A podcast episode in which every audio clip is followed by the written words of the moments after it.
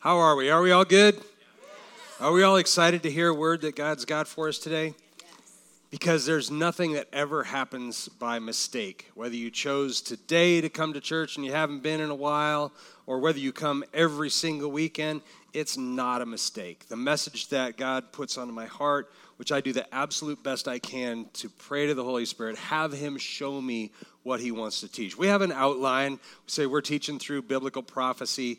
So I know that going in. But as far as what scriptures we teach on, how we teach on them, I always do the absolute best I can to stand back and let the Holy Spirit guide that. And then we jump in and we go. And so there's no mistake. If you're here, God's got something for you out of this message. And my prayer is always, Lord, don't let me take this amazing, miraculous word that you have given me and blow it in how I deliver it.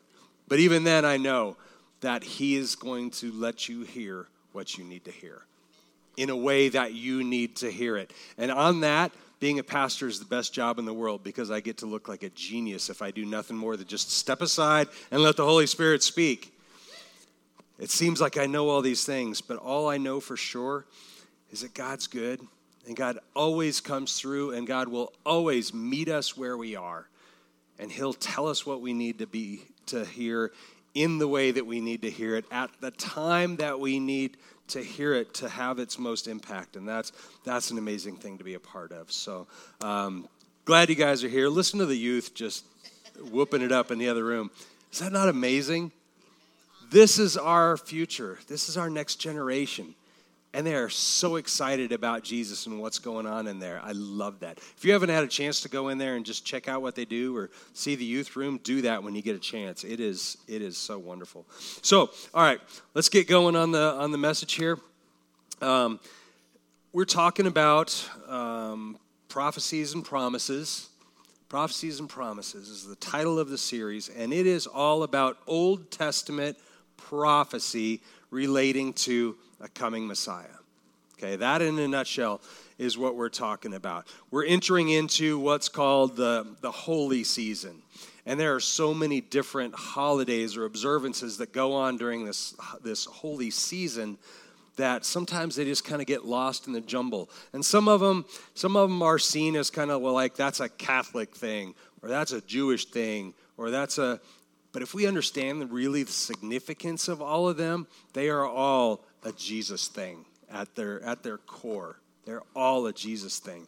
So that's what we're talking about. Last weekend, if you missed last weekend, by the way, um, last Wednesday specifically was uh, kind of the kickoff of this holy season with Ash Wednesday.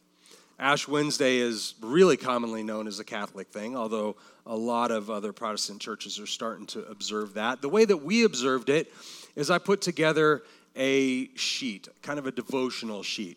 And if you didn't get one of those, they're on the chair as you go out uh, the sanctuary. Grab one. Here's the idea, though rather than to get together and put ashes on our forehead and, and just corporately pray and repent at that moment, the idea is that sheet has 40 scriptures on it. So it's 40 days until Easter if you don't count Sundays, because they're excluded. If you don't count Sundays, because we're here praying together, right? Each one of those scriptures gives us a way to just pray together, meditate together on the scripture, and have God show us how we can prepare our hearts as we get closer to, to Easter, which is the ultimate celebration of our of our Savior. So grab one of those, just pray with us. Each day, it's it's cool just knowing that each one each day we're all kind of praying together our way through this. And if you missed that, Pastor Gabe has put on our Facebook page, so each each day it, it gives us the scripture of the day. But follow along with us. I think it's meaningful that we do that. So that was Ash Wednesday on Wednesday. So, anybody know what the next kind of significant holiday is as we move towards Easter? What's the next one? Purim. Very good, Nadine. Purim. Now, Purim, most of you um, who are familiar with it, or those of you who are not, are like, isn't that a Jewish holiday? It is traditionally mostly a Jewish holiday. But next week, not this week, next week, I'm going to teach about Purim. And in fact, we're going to teach through the book of Esther. And so, if you're familiar with the book of Esther at all, right, I'm not going to teach the whole book, by the way. That's a lot of teaching in one message. But we're going to talk about it and talk about its significance. But what's one of the most significant uh, trivia item, if you will, about the book of Esther? Anybody know? It's, it's the book in the Bible, one of the only books in the Bible that doesn't mention God at all. Doesn't talk, certainly doesn't talk about Jesus, and it doesn't mention God at all. Well, how can a book like that be significant when we're talking about Jesus? It's really significant. And we're going to talk today on how we know it's significant. It is all about Jesus. He's never mentioned but yet it's all about him. And so we're going to talk about that. And today we're going to talk about a couple scriptures, but I'm also going to kind of explain how we can know that some of these events and scriptures and things that happened in the past really do point towards Jesus. Because all of the Bible, the entirety of the Bible, every single book in here points to Jesus from the beginning to the end. And we need to understand that. And by understanding how that works, then I think we can see it a little bit more clearly and maybe apply that in our lives. So that's where we are. We're going to talk about the gospel or the good news of Jesus Christ from an Old Testament perspective and then link that into us today. It's important that we know Jesus isn't just a character in the New Testament right? And In fact, the New Testament, Old Testament, how many have heard, like, well, there was angry God in the Old Testament, and now there's warm and fuzzy, nice God in the New Testament? Anybody ever heard it broken out like that? I hear that all the time. God is the same today and yesterday and the day before. God is and always has been the same God. It's our perception of things that have changed in many ways. And we need to understand how there is no old and new, no before and after. It's all about Jesus, and it's all about a loving God who has always made a way for us to be reconciled to Him. Always made a way for us to understand that we're not alone in the world, to just figure it out that there's always been a way. So I love that.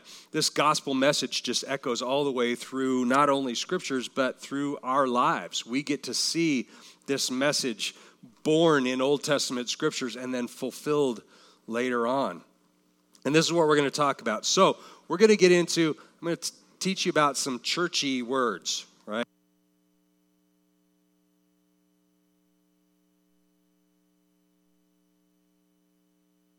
Yes all of us are. So I'm going to teach you some churchy words, um, but I hope that you'll see how they kind of apply. So don't let your eyes glaze over. This isn't like high school class. Uh, let me know when something gets significant. Let's talk about it. We're going to talk about the words types and shadows first and foremost. Okay, if we talk about types and shadows, now there are entire seminary classes and beyond that talk about the concept of types and shadows. So I'm just going to kind of do a drive by. So forgive me if you know more than I do, which many of you probably do about this subject. Um, I'm just going to give you the kind of high level view of what this is. But by doing that, I think you'll understand how it's significant. So, the idea of a type a type is a historical person, place, thing, or sometimes even a concept an actual thing that foretells of something in the future. Okay? Something that happens in the past that foretells. Now, this isn't prophecy, this is something that is our example that's something that we can see later fulfilled in the future. Okay? That's kind of a high level view of, of what types are. It's a literal object or a literal thing that happens that points to a literal fulfillment sometime in the future. Okay, it's important to know it's a literal thing that points to a literal thing later. Now, there's shadows. A shadow. A shadow is like any shadow, something that casts a shadow. The shadow has aspects of the original thing. It's kind of roughly looks like it, but a lot of the details are obscured, right? So when we're talking about types, it's much more here is the detailed description of this type. We know all about that. And now we see the literal fulfillment in this thing so we can see those comparisons and they're very much similarities and aspects are very very very similar shadows sometimes types and shadows are used interchangeably but shadows are much more vague and sometimes they're conceptual rather than actual physical things that you can point to um, types are not accidental. Types are when we're talking about biblical types uh, especially they're not accidental. They are put there by God to be our roadmap or our uh, breadcrumb, a signpost, something that we can see as we navigate through life ourselves and say, here is a similar situation, here is a thing thousands of years ago that may have happened that is similar to what we're going through, either me personally or us as a, as a people are going through, and we can see how this kind of foreshadowed what we're going through now. So it's not accidental. These are things that happen by God. So we need to look at this. There are so many examples. If you look at the, the study of this is called biblical typology. You can go through this and you can find hundreds and hundreds and hundreds of ways where things that happened in the Old Testament. Jonah, for example, Jonah being swallowed by the whale, right, and then escaping from that is a type of Jesus escaping from the tomb, overcoming death, leaving the tomb. So we kind of see that as an example of something that happened being fulfilled later on. We see um, even earlier than that the temple veil. When the, when the Jews were traveling the, the world and they had the temple, in fact, the layout for the temple that they had, all of them had a curtain. We call it the temple veil, if you've heard that term. Temple veil it was very well laid out. This is what it was looked like and this is what it did. But its function was to keep the place where god dwelt god dwelt in the temple. And the veil separated god from his people and only a very few people could actually go beyond that veil and have that intimate communion with god and then we see later on that temple veil being torn literally granting us access to God and to have that kind of intimate communion. We didn't have to go through someone else. We now had access. So we see the temple veil and separating, and that was foreshadowing later where that would be torn, and now we had access to God. So that's kind of that idea of types and shadows. And then there's the antitype. The antitype is the fulfillment of the type. So the type is the original thing, kind of our example, the precursor, and then the antitype is the fulfillment of that thing. So we see antitype. Some people confuse antitype and antichrist. It's definitely not the same thing. Okay? Jesus is himself the antitype of many things that came before him. We'll talk about that in a little bit, but not the antichrist. Be sure that we get those straight. Now, again, this field is called biblical typology, but a lot of times people want to debate that. They claim that the Bible really should be led should be read more as a history book. Read and understand as this happened then, then this happened, then this happened, then this happened. And any correlation or relevance to our lives today is purely just circumstantial. It's like we can look at American history and go, oh, I saw that this is what happened back then, and maybe that can kind of sort of guide me now.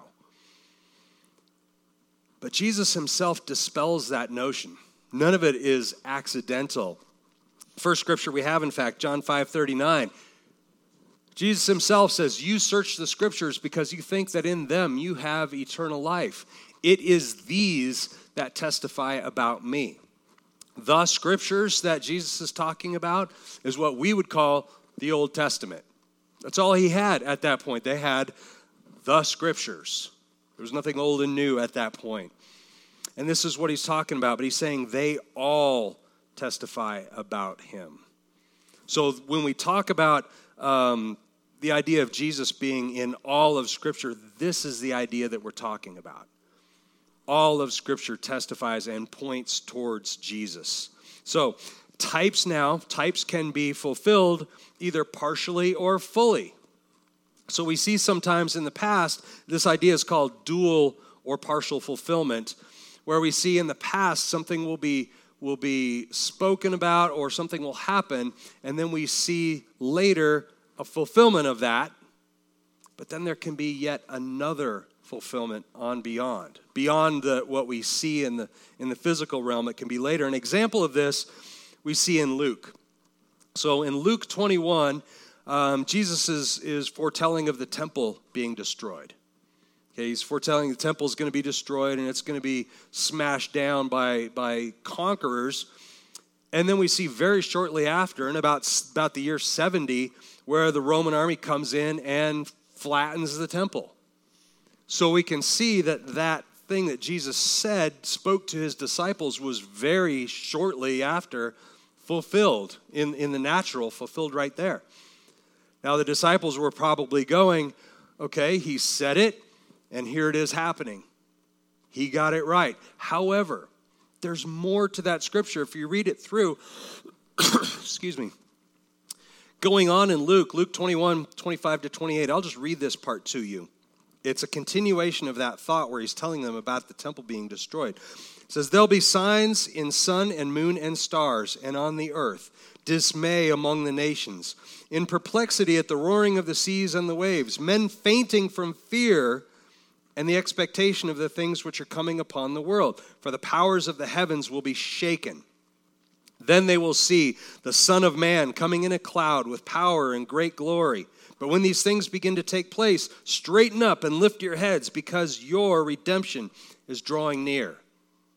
So if you took that, that teaching that Jesus was doing in Luke 21, if you took that as just a historical thing, Jesus said the temple would be flattened, and there it was. Then you'd say, but where's the rest of this that he said was going to accompany that? Well, the rest of this has clearly not happened yet. We'll see that happen. That will be the dual fulfillment of something that happened then and happened later. Does that make sense? Okay. We're just talking about this idea because we want to know how, when you look at a scripture that, ha- that was written or an event that happened thousands of years ago, we may have seen bits and pieces of that be fulfilled, but there's still more to come. We see that, that thread happen all throughout. Biblical prophecies about Jesus as Messiah, in fact, are most often dual in nature. So keep that in mind as we talk about some of these scriptures that we're going to go through. Last week, we saw how Ezekiel and Moses were types of Jesus in the Old Testament. How Moses represented the law how Ezekiel represented the prophets. And then we remember when Jesus came and said, He's fulfilling the law and the prophets, right? So Jesus was the fulfillment of that, whereas Ezekiel and Moses were the type of that. So we see that. Now we shift to Ezekiel himself, speaking about another kind of a type of Jesus. And this is the direction that we're going for the rest of the message here. Ezekiel 34. If you have your Bibles, by the way, feel free to follow along. I use the New American Standard, it's just the one I teach from. If you have another version, it might read slightly differently, but don't let that throw you off. If you want to follow along, you can. Ezekiel 34 24 says, Then I will set over them one shepherd, my servant David, and he will feed them. He will feed them himself and be their shepherd, and I, the Lord, will be their God. And my servant David will be prince among them. I, the Lord, have spoken. All right, cool scripture. Obviously, talking about David. Now, how do we know that this is David as a type of Jesus, of one to come, of a king to come? How do we know that? We know that if we look at the timing of it. When did, when did David live on the earth? And when did he write his Psalms? And when was all that? Anybody have an idea? Roughly, give or take, a thousand BC. Okay, about a thousand BC. Ezekiel was hundreds of years later. So David had already lived and breathed and fought and died and done all his exploits and, and was already returned to dust at this point. And yet Ezekiel is saying, I'll set over them my servant David. Is he talking about David's going to be resurrected to come and, and rule the world? That's what many of the Jewish people thought. That's what they thought, but we know that this is a type of Jesus because Jesus is the one that came to fulfill this that he was talking about. So this week, then, does that make sense to you? Hopefully that makes sense. This week, now, we're going to look at another type or another example of Jesus. We're going to look deeper at David as a type of Jesus or a precursor. Now, for that, we're going to go into the New Testament for some of this. Very first verse of the very first book of New Testament, Matthew 1 1. The record of the genealogy of Jesus the Messiah, the son of David, the son of Abraham. This is Matthew writing his gospel, okay? The very first one. And the first thing he does is say, I need to establish the link, the definite link between Abraham and Jesus and David. I need to establish that. So he does this. Matthew 1 1, all the way from 1 1 to 117, he's establishing this, this lineage. You can read that whole thing uh, if you want the complete genealogy on, on the lines. But he finishes up, Matthew 117 says, In all then, there were 14 generations from Abraham to David, 14 from David to the exile to Babylon, and 14 from the exile to the Christ. So he's laying this out and he's establishing that Christ is absolutely from the lineage of David. And it's important that this is established. We need to know this. Now let's look at David. Why does it matter that Jesus comes from the lineage of David? Why is that even important? And think about this when David was, was writing, you know, David wrote many of the Psalms did he know? Did even David have any understanding of the significance of what he was going through and the things that he was writing? Could he possibly even have had any foundation for understanding how significant these things were going to be? Did David himself go, Well, I'm a, I'm a type, I'm a foreshadow of our Messiah? I'm sure that thought never crossed his mind. What crossed his mind mostly is I'm in trouble and I need help. That's probably most of what occupied David's time. I'm in trouble and I need help. So let's look at most of us are familiar, at least on the basis, kind of uh, basic, with the life and times of David. And you could teach all year on the exploits of David. In fact, we might sometime. That sounds, sounds fun to me. Hopefully, it sounds fun to you. We might do that. Um, but here, I'm just going to hit kind of the bullet point overview of the life and times of David, if you will. So, David was the youngest son of Jesse, okay, the great grandson of Boaz and Ruth. Anybody, Boaz and Ruth ringing a bell with anybody? Yes, it's the Ruth that the book of Ruth was written about. Born in Bethlehem, which was a tiny, insignificant town in the tribe of Judah.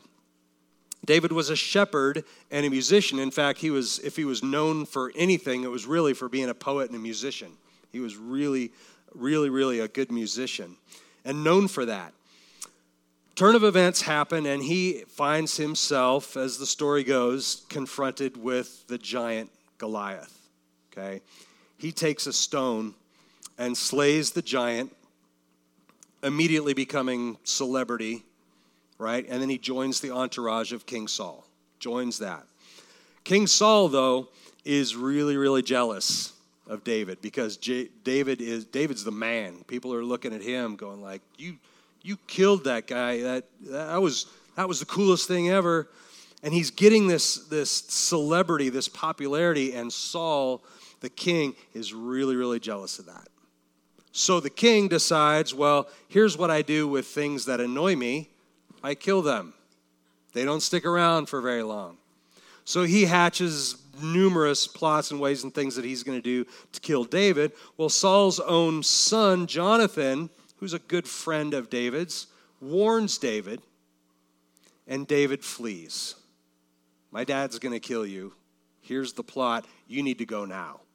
So David and some of his men, some of his loyal men, they flee into the into the wilderness and they are basically on the run. They are like this tribe of Robin Hoods kind of running around, just trying to stay under the radar and stay out of trouble. They finally come to this area outside of this town, this town, this town called Ziph, depending on how you how you pronounce it.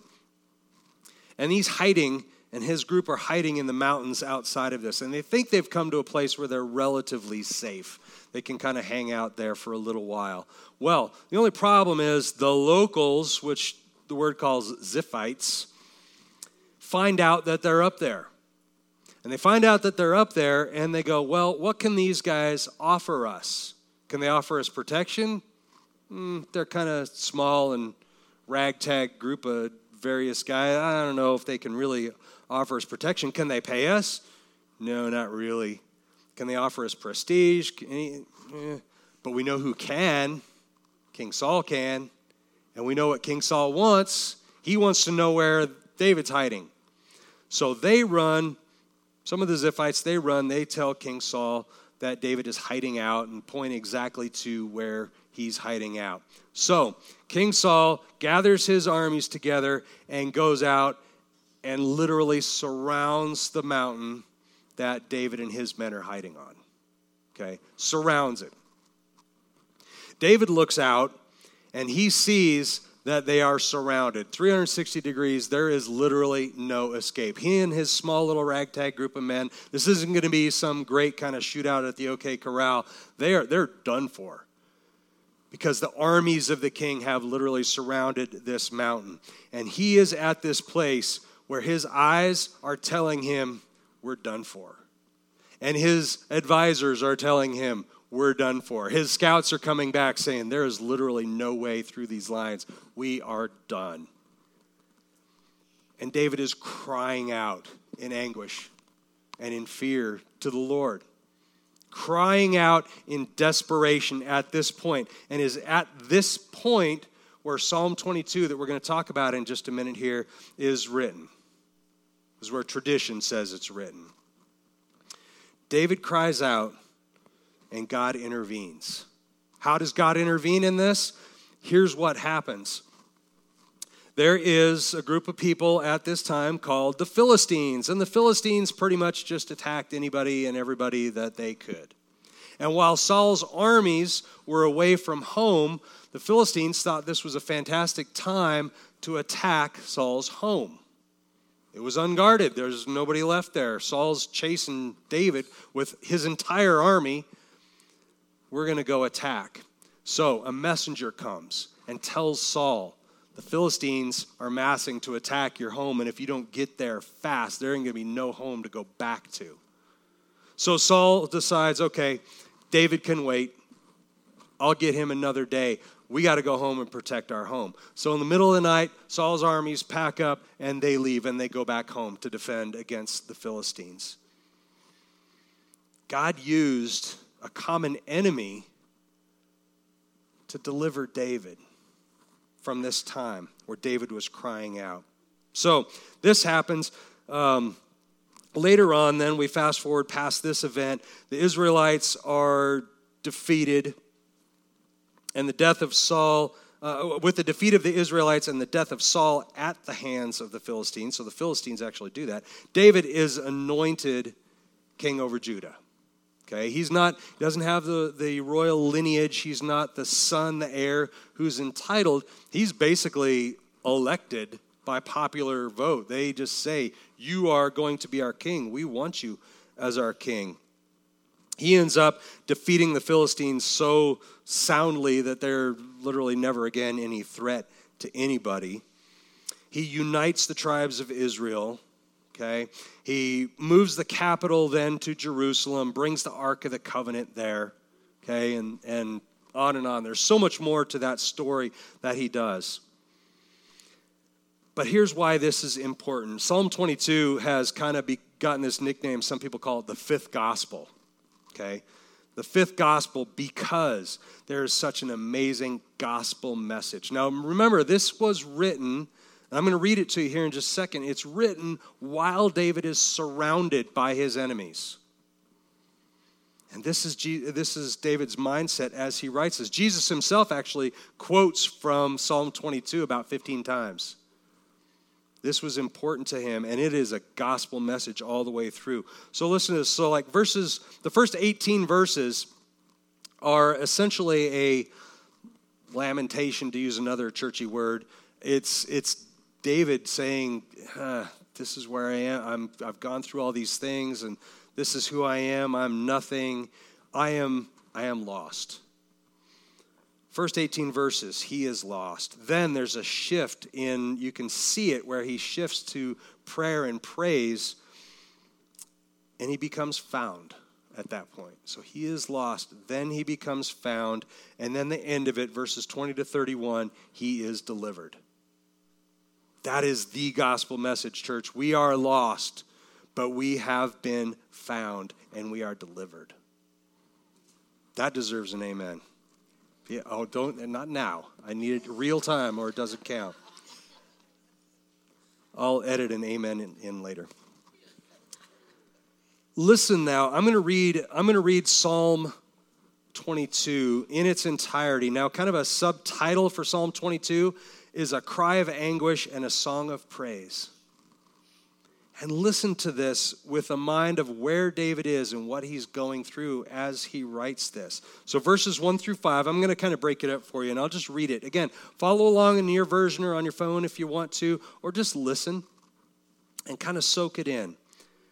So, verses 1 through 5, again, Israel is crying out. David is saying, Israel cried out to God and they were delivered. So he's laying a groundwork saying, I've seen this happen before. Starts out with verse 1 My God, my God, why have you forsaken me? Far from my deliverance are the words of my groaning. Where else have we heard that? Jesus on the cross. My God, my God, why have you forsaken me? Forsaken me. Matthew 27, 46 specifically about the ninth hour, Jesus cried out with a loud voice, saying, Eli, Eli, lama sabachthani. That is, I like when they translate for us, My God, my God, why have you forsaken me? It's in all caps in my version because that refers back to this very scripture where, where David says those words first. Verse 2 Oh my God, I cry by day, but you do not answer, and by night, but I have no rest. Yet you are holy O you who are enthroned upon the praises of Israel, in you our fathers trusted. They trusted, and you delivered them. To you they cried out and were delivered. In you they trusted and were not disappointed. He's saying, You have always been good to those who cry out to you. Verses 6 through 10, he's saying, But who am I? Who am I that you would care about me at all? Verses 6 through 10. But I am a worm and not a man, a reproach of men and despised by the people. All who see me sneer at me. They separate with the lip, just a common term for, for derision at the time. They wag the head, saying, Commit yourself to the Lord. Let him deliver him. Let him rescue him, because he delights in him. Yet you are he who brought me forth from the womb. You made me trust when upon my mother's breasts. Upon you I was cast from birth. You have been my God from my mother's womb. Saying, I am nothing, and yet you still care about me. Verses 11 through 18 I am weak, I am beaten, and I am down. Verse 11 Be not far from me, for trouble is near, for there is none to help. Many bulls have surrounded me. Strong bulls of Bashan have encircled me. Bashan is a, was a region in that area just known for like really strong farm boys and strong animals. And, and it was a really fertile place where people just grew up strong. Strong bulls of Bashan have encircled me. They open wide their mouth at me as a ravening lion and a roaring lion, as a ravening and roaring lion. I am poured out like water, and all my bones are out of joint. My heart is like wax, it is melted within me. My strength is dried up like a potsherd, and my tongue cleaves to my jaws. Ever been so thirsty your tongue literally sticks inside your mouth? That's where he is. And you lay me in the dust of death. For dogs have surrounded me, a band of evildoers has encompassed me. They pierced my hands and feet. I can count all my bones. They look, they stare at me. They divide my garments among them, and for my clothing they cast lots. Where else have we heard this idea?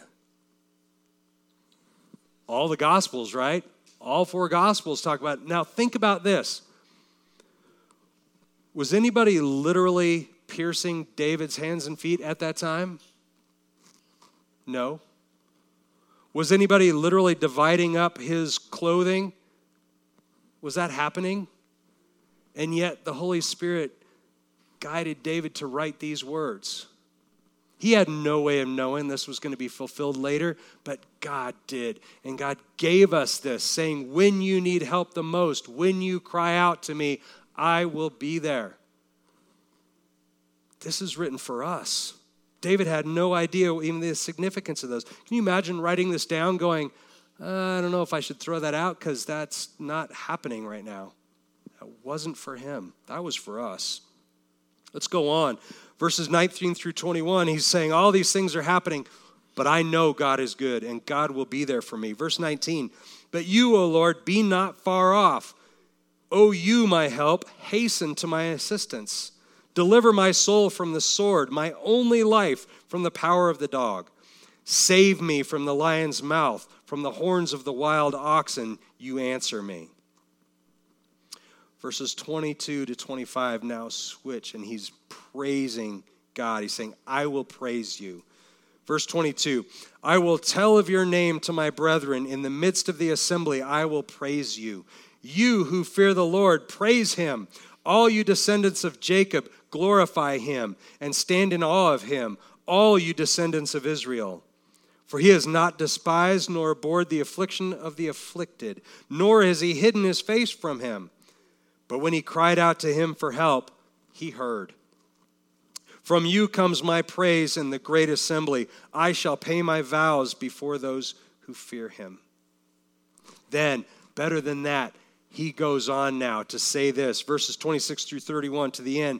He says, Not only will I praise you because you're not doing it right now. When he wrote this, God hadn't delivered him yet, but he knew it was going to come. And he said, Not only then am I going to praise you, but the whole earth is going to praise you. 26 through 31 says this The afflicted will eat and be satisfied. Those who seek him will praise the Lord. Let your heart live forever. All the ends of the earth will remember and turn to the Lord. All of the families of the nations will worship before you, for the kingdom is the Lord's, and he rules over the nations. All the prosperous of the earth will eat and worship. All those who go down to the dust will bow before him. Even the dead will bow before him, even he who cannot keep his soul alive. Prosperity will serve him. It will be told of the Lord to the coming generation. They will come and will declare his righteousness to a people who will be born that he has performed it. So, in the in the absolute depths of despair and worry, surrounded by his enemies with no way out, David stops and he praises God because he knows God has always been good, God will always be good. And, church, we praise God today for the same reasons that David did then. The exact same reason. Our situation may not look exactly the same, but spiritually, we are in those same places. Now, there are dozens of scriptures that fulfill each one of these, so I encourage you to go study them out on your own. But I'm going to go through this. So, we were lost, like David started out. We were lost. Just an example of a scripture, Luke 19 10. For the Son of Man has come to seek and to save that which was lost. Secondly, we have been found. Philippians 3 8 9. I'll just read that one to you. More than that, I count all the things to be lost in view of the surpassing value of knowing Christ Jesus my Lord, for whom I have suffered the loss of all things, and count them but rubbish, so that I may gain Christ and may be found in him not having a righteousness of my own derived from the law, but that which is through faith in Christ. The righteousness which comes from God on the basis of faith. We have been found. Then we have been delivered. 1 John 5, 4 and 5, up on the screen here. For whatever is born of God overcomes the world. And this is the victory that has overcome the world, our faith. Who is the one who overcomes the world but he who believes that Jesus is the Son of God. Next step in what we see David going through here our future is secured.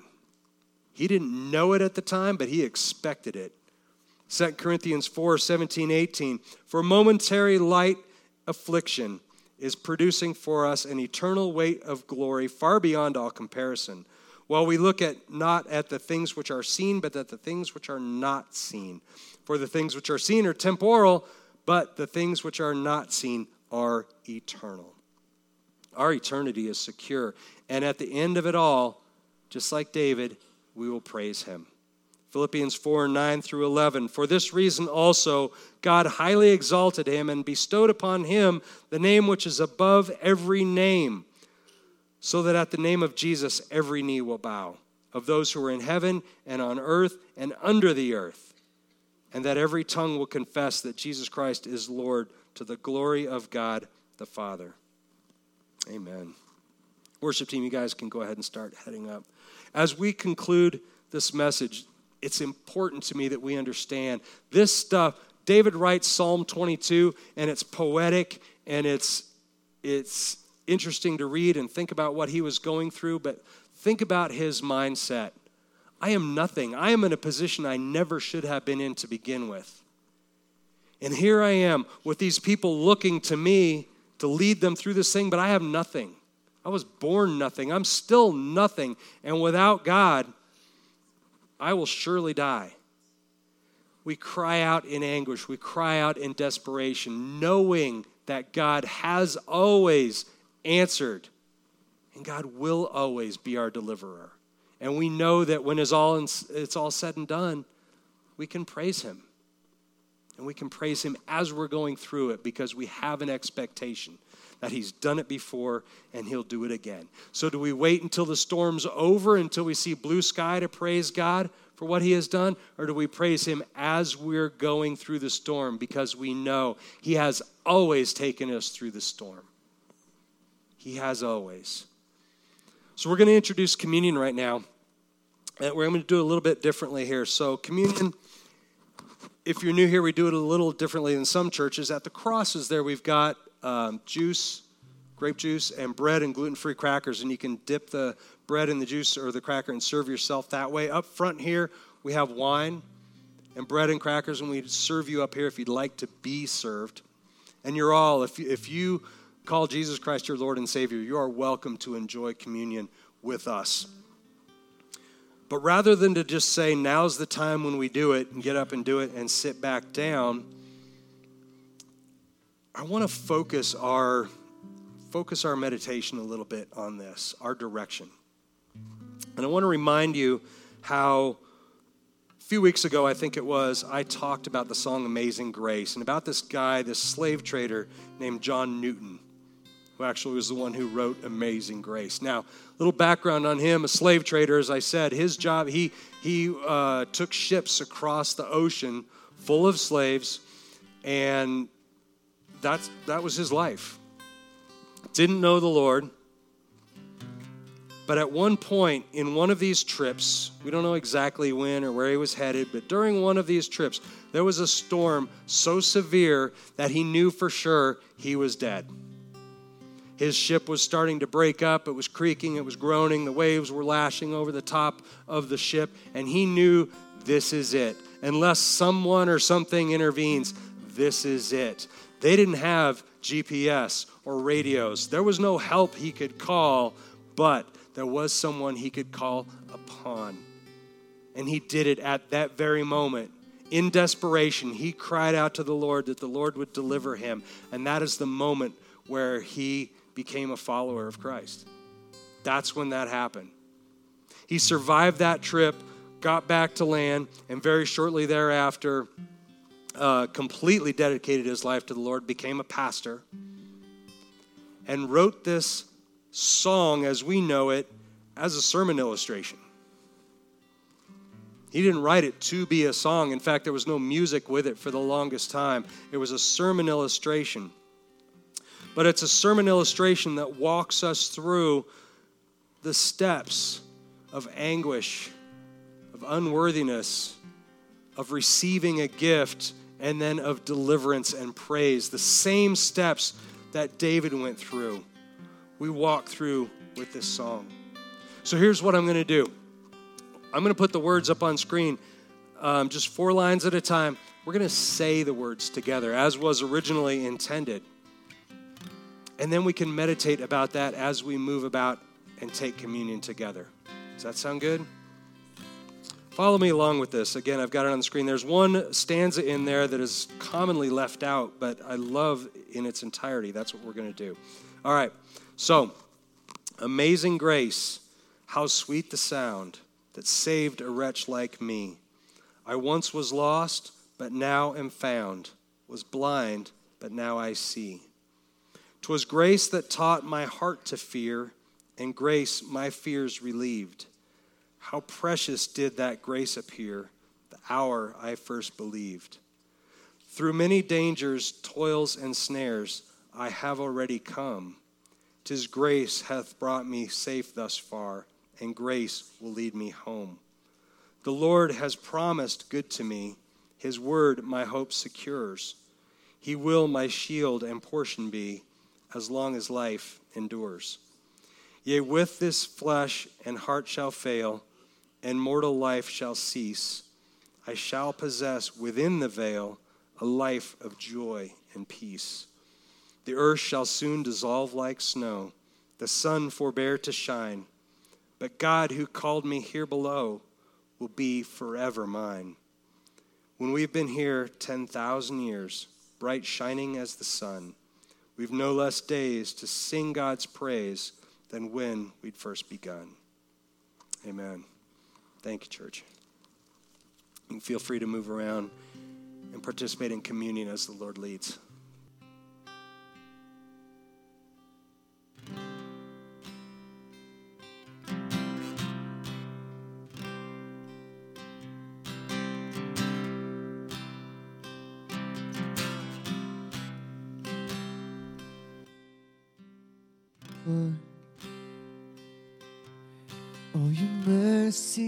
Fails me. For all my days, I've been held in your hands. From the moment that I wake up until I lay my head, oh, I will sing of the goodness of God. It's all right, sing this out all my life. All my life you have been faithful. All my life you have been so, so good. With every breath that I am able, oh, I will sing of the goodness of God. I love your voice. I love your voice. You have led me through the fire in darkest night. You were close like no other. I've known you as a father. God, I've known you as a friend. Oh, I have lived in the goodness of God. Oh, my life, you have been faithful.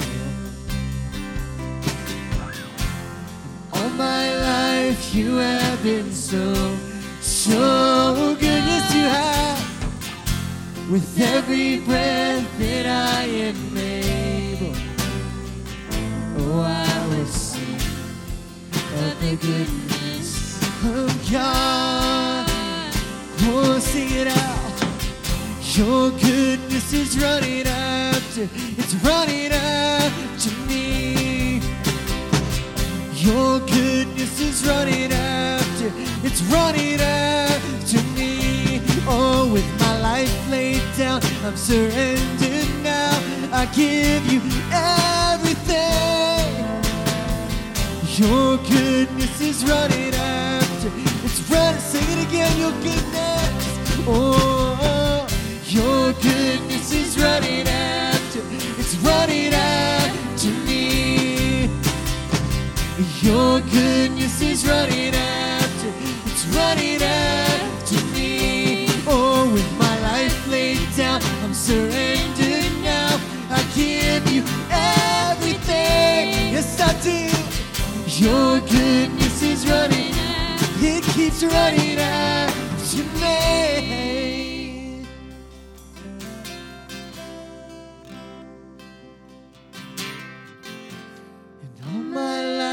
You have been faithful. Yeah, sing it out.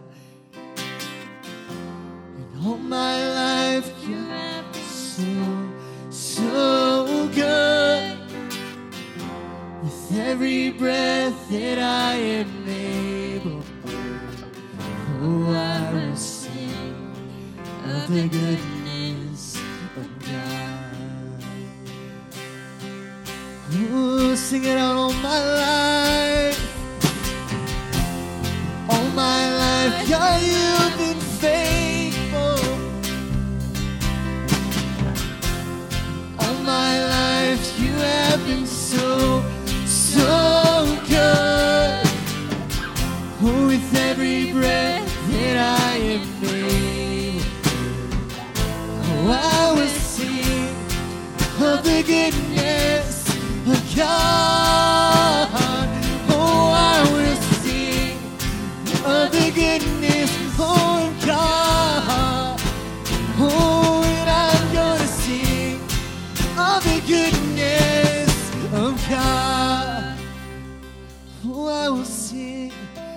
time.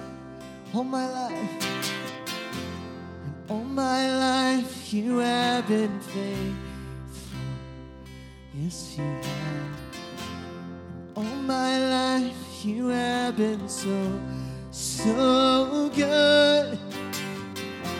With every breath that I am able, oh, I will sing of the goodness